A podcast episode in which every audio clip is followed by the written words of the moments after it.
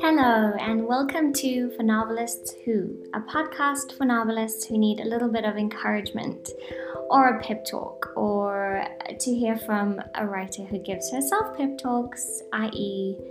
me.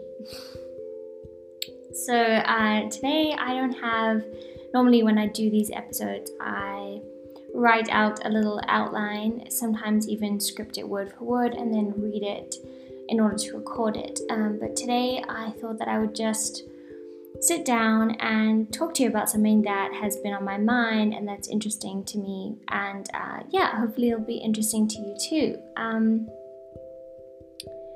So I've titled this episode For Novelists Who Don't Have an Idea or Who Don't Know What to Write About. And I wasn't sure if I wanted to talk about this or post this because, to be honest, I haven't met many authors who have this problem or many writers who have this problem. But I did have this problem when I was younger, and so that's why I want to talk about it. And I'd love to hear from you if you also have this problem or had this problem when you were starting out trying to write. And you know, I also wanted to just clarify something about the name of this podcast, For Novelists Who, I guess in a way could come across like I'm talking to people who are already published or who have already written a number of novels, because it's called For Novelists Who. But I want to just say that you are a novelist in my mind if you want to write a novel. So, you know, if you're finding that, if you maybe look at that and think like, oh, maybe that's not for me, just know it is for you. If it's something that you want to listen to and if it's something that is appealing to you, then it's definitely for you. And I define a novelist as someone who is committed to writing, and committed to writing novels in particular, whether or not you've actually even finished a draft of a novel or not. Hopefully this will be helpful to you. So I wanted to talk about the feeling of not having any ideas, or the feeling of kind of not having a sense of having something to say, not knowing what you want to say as a young writer, because I'm not sure if I've told this story before, but anyway, I'm just going to tell it. When I was in my early 20s, I was studying at university. I was studying to be a lawyer, and I realized a couple of months into it that I didn't want to be a lawyer, that it wasn't for me. And I realized that I really wanted to be a novelist. I wanted to be a writer. And I knew that I wanted to write books. And as much as I had that really deep desire to write books, I also at the same time had this fear of, what am I going to say? Or what am I going to write about? At that point, I was in my early 20s. I hadn't had a whole bunch of life experience.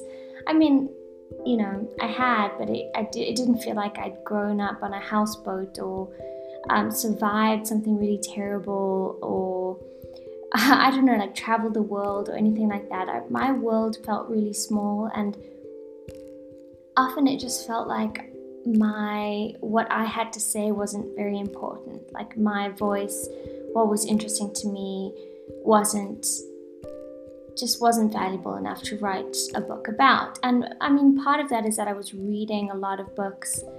You know, most of the stuff that I was reading was written by older men. I also studied literature at university, so there is a kind of hierarchy of opinion, I think, and a hierarchy of perspective. And you kind of, as a young woman, I just didn't feel that I had anything valuable or important or interesting to say. And a lot of the time that translated into me feeling like I didn't have any ideas. So while I desperately wanted to write, I also just felt really frustrated with myself and worried and panicked about the fact that I had nothing to write about. and my world felt really small. And it was only when I started, I really just made a commitment to writing and started writing, whether or not I had an idea or not. Like, I would use other people's prompts, or I would just decide, okay, I'm going to write about this, and I would just write about it. And it was a couple of years of me writing manuscripts that were quite boring, really, and nothing was really happening in them, and I don't know, there was nothing really happening within me, even as I was writing them. They were quite boring to me too. But I almost felt like I had to get like the bad words out, or I had to get the imitation, or the kind of copying, or the, I don't know, like the non-ideas out of the way. And I got to a point a couple of years later, after writing with a real deep commitment and a deep sense of, this is what I want to do, so I'm going to do it whether I have an idea or not. After a couple of years, it was like this floodgate opened, and I realized exactly what I wanted to say and who I was. And I mean, not that we're ever just one thing, but I had a sense of, this is who I am in the world, and this is what I really believe, and this is what's valuable to me and beautiful to me.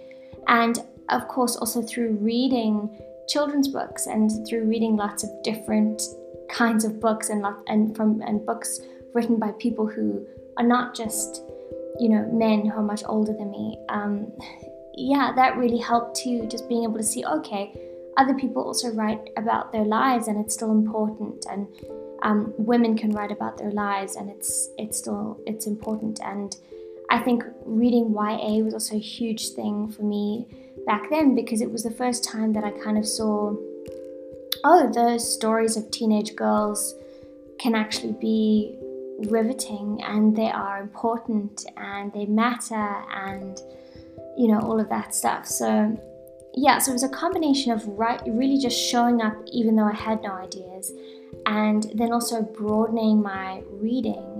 I gradually became a lot more receptive to ideas out in the world, but then also I just became more, I think, closer, or more intimate with who I actually was and what I felt. And so writing, the actual act of writing, got me to the ideas. So I wanted to just tell anyone, in case there is anyone who also has had this experience, even if it's only one or two other people out in the world who've had a similar experience, I want to just encourage you and tell you that you can write even if you don't have any ideas, and you can write, you could just choose anything and just write. And the commitment to writing, and the choice to write, the choice of wanting to treat writing, to give writing a place of importance in your life, and to show up for it, is life-changing. And it was life-changing for me. And yeah, I just think you can write, you can just show up and write even if you don't have ideas.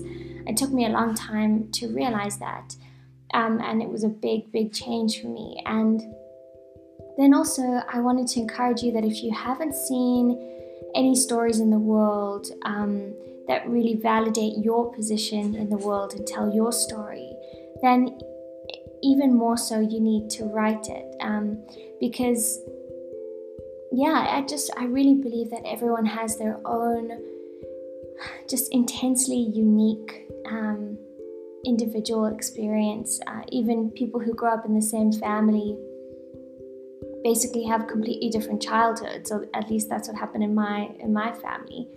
So I just think honor your view of the world, and recognize that it is important. It doesn't matter how small it is. It doesn't matter if you haven't done anything crazy and amazing. Your story still matters, and your writing still matters. And if you want to write a book and you don't have any ideas, then just write a book anyway without ideas, and I promise you the ideas will come. So yeah, that's just a little pep talk from me to my younger self, and hopefully it will help you too, because I don't know, I just think a lot of people don't write the books that they were born to write. They don't write their stories because they think they're not important, and they think no one will listen, and they think, you know, who the hell wants this? Like, who wants to read about this? But we do want to read about it. I want to read about it, and I hope that you'll write it. If you enjoyed this episode of For Novelists Who, please share it with a friend. You can also leave a review on iTunes if you want to support me, and subscribe wherever you listen to podcasts. I hope this has been helpful to you. I hope you're safe and healthy. I'm sending you so much love and so much just good energy for your writing, and I'll catch you next week. Bye.